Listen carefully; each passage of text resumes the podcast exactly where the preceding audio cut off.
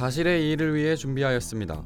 이름하여 기사의 극적 재구성. 재구성한 내용은 사실과 다를 수 있으며 청취자분들이 기사를 이해하는 데 도움이 되고자 합니다. 사실과 다를 수 있음을 유념하시기 바랍니다.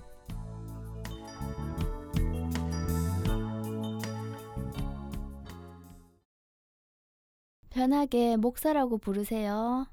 아, 목사님이세요? 그럼 더욱 믿을 수 있겠네요. 아이를 목숨처럼 사랑하겠다는 의미의 목사입니다. 저 좋은 일 많이 하셔서 언론에도 여러 차례 소개됐다고 들었습니다. 다 내 자식처럼 키웠습니다. 실제로 아이들을 내 호적에 올렸죠. 아, 그러셨군요. 그런데 왜 10년째 당신의 죽은 아이를 병원 냉동고에서 찾아가지 않았나요?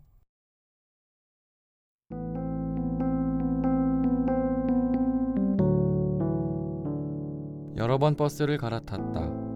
엄마는 순철을 어디론가 데려갔다. 순철이 바라보는 세상은 늘 고요했다. 바쁘게 움직이는 차들을 눈으로 쫓았지만 아무 소리도 들리지 않았다. 엄마의 입과 어떤 아저씨의 입이 바쁘게 움직였다. 태어날 때부터 소리를 듣지 못한 순철은 그저 셋이 앉아 있는 방의 이곳저곳을 둘러봤다. 엄마와 이야기하는 아저씨와 여러 아이들이 찍힌 사진을 멍하니 쳐다보고 있었다. 환한 미소의 아저씨와 아줌마, 그리고 엉거주춤한 자세로 멍하니 사진기를 바라보는 아이들의 얼굴 하나하나를 자세히 보고 있는데 엄마의 손길이 느껴졌다. 엄마는 흐르는 눈물로 엄마의 말을 대신했고 그대로 방을 나섰다. 순철은 멍하니 엄마의 뒷모습만 바라보다 방 안에 혼자 남겨졌고 잠시 후 아저씨가 아줌마와 방으로 들어왔다. 아줌마의 거센 손길에 이끌려 질질 끌리다시피 순철은 아이들이 있는 다른 방으로 옮겨졌다. 아이들 중에 몇 살 터울 형이 있었다.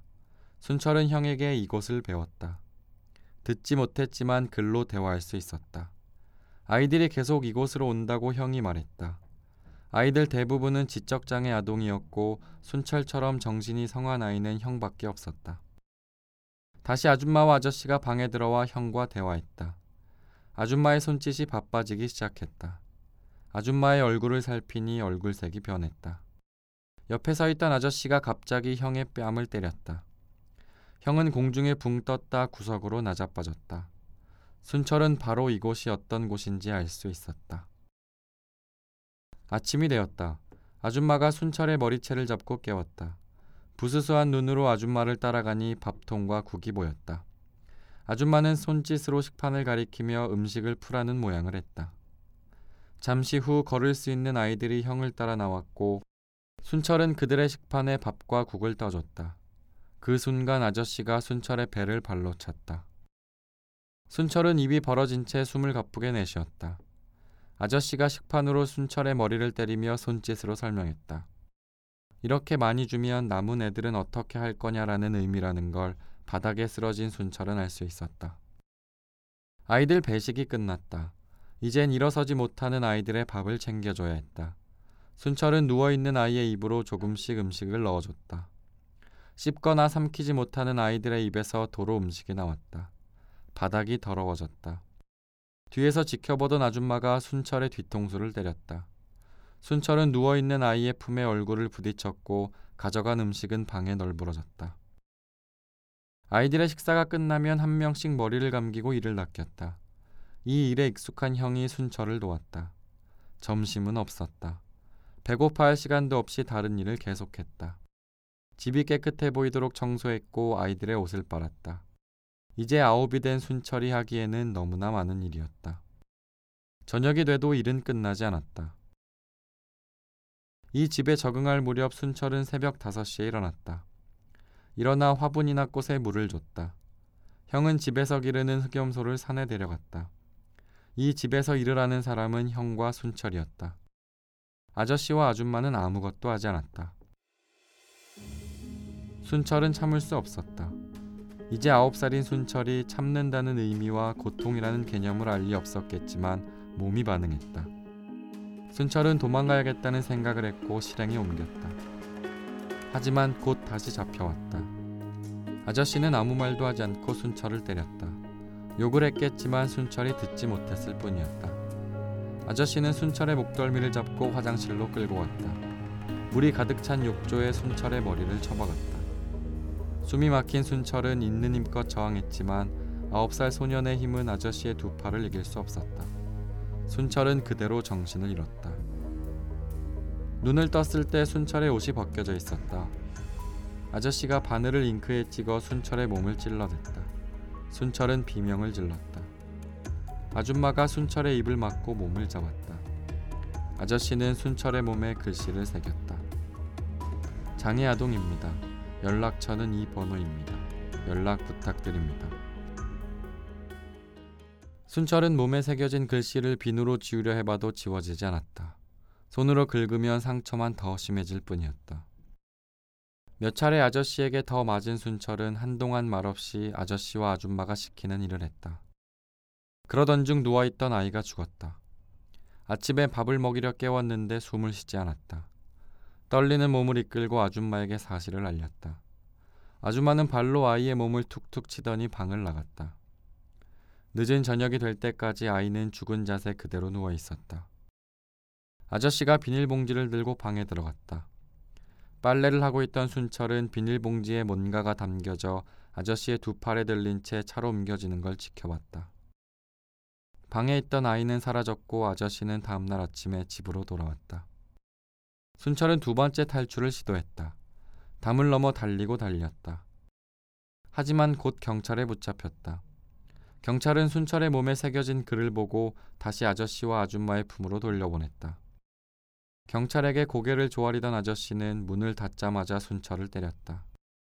막대기로 맞던 순철은 너무 아파 얼굴을 가렸으나 아저씨는 더욱 강하게 얼굴을 내리쳤고 순철의 손가락은 부러졌다. 부러진 손가락은 그 이후에도 치료를 받지 않아 비정상적인 상태로 아물었다. 또 한 아이가 죽었다. 아이들은 죽을 수밖에 없었다. 밥과 국이 나오는 날이 별로 없었다. 반찬 없이 밥과 물만 주는 날이 많았다. 집에 누군가 찾아올 때야 과일을 먹을 수 있었다. 아이들은 자다가 죽고 앉아 있다 죽고 갑자기 쓰러져서 죽었다.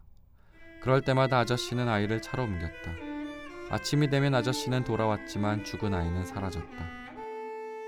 순철은 세 번째 탈출을 시도했다. 의식적으로 문신을 가렸다. 사람들을 피했다. 하지만 피곤해 지친 순철은 잠이 들었고 지나가던 행인이 어린 순철을 데리고 아저씨와 아줌마에게 왔다. 아저씨의 주먹과 발길질에 쓰러진 순철에게 아줌마가 다가왔다. 아줌마가 뒤에서 순철의 몸을 잡았다. 아저씨가 바늘로 순철의 눈을 찔렀다. 이미 많이 맞은 터라 순철은 반항할 힘도 소리 지를 힘도 남아있지 않았다. 눈에서 새빨간 피가 계속 흘렀지만 아무도 순철을 신경 쓰지 않았다. 그렇게 순철의 오른쪽 눈은 영영 앞을 볼 수 없었다. 지옥 같은 날들이었다. 여러 번 탈출을 시도했지만 다시 잡혀왔고 순철은 이가 다 부러지도록 아저씨에게 맞았다. 있던 아이는 죽어 나갔고 새로운 아이가 들어왔다. 끝나지 않을 것 같은 하루하루였다. 하지만 순철은 전혀 생각지도 못한 일로 악마의 품에서 벗어날 수 있었다. 보살피던 아이 중 한 명을 병원에 입원시켰는데 병원에서 죽어버렸고 아저씨와 아줌마는 아이의 시신을 10년 넘게 찾아가지 않았다. 돈이 아깝단 이유에서였다. 그러나 이를 이상하게 여긴 언론사가 취재를 하다 아저씨와 아줌마의 악행이 드러나게 된 것이었다.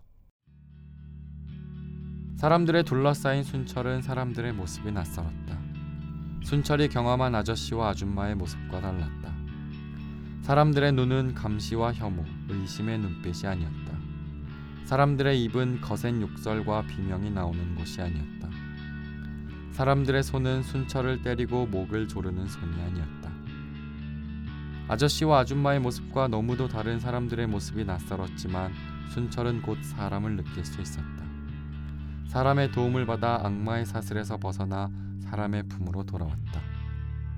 하지만 아직도 순철은 힘없이 죽어간 아이들의 얼굴이 잊혀지지 않았다. 사라진 아이들의 작은 손을 잡고 잠들었던 기나긴 밤을 지울 수 없었고 순철의 몸과 마음에 새겨진 흉한 상처는 아저씨의 주먹과 아줌마의 날카로운 눈을 기억나게 했다.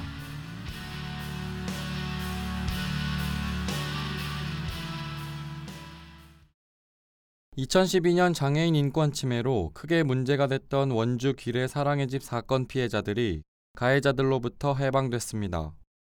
서울 대법원은 지난 14일 피해자 3인이 가해자들을 상대로 친생자 관계 부존재 확인 소송을 제기한 것에 대해 원고와 피고는 친생자 관계가 존재하지 않는다는 1심과 2심의 판결을 확정했습니다.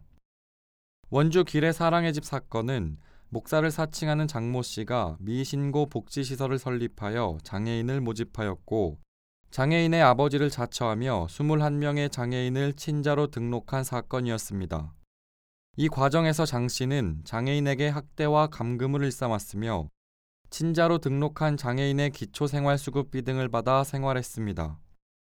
장 씨는 장애인의 몸에 이름과 연락처를 강제로 새기고 말을 듣지 않으면 구타 및 치아를 뽑는 등 잔혹한 행동을 서슴지 않았지만 10년 동안 병원 시체 보관소에 방치한 법적 자식인 장애인 때문에 덜미를 붙잡혔습니다. 춘천지방법원 원주지원은 지난 2013년 장 씨에게 사기, 상해, 장애인 차별금지법 위반, 사체 유기 등의 혐의로 징역 3년 6월을 선고했습니다. 한편 피해자들의 보호와 법률 지원에 앞장서온 장애우 권익문제연구소는 피해자들의 안전과 완전한 회복을 끝까지 지원할 것이며 미신고 시설에서 일어나는 장애인 학대와 인권 침해에 적극 개입할 것이라고 말했습니다.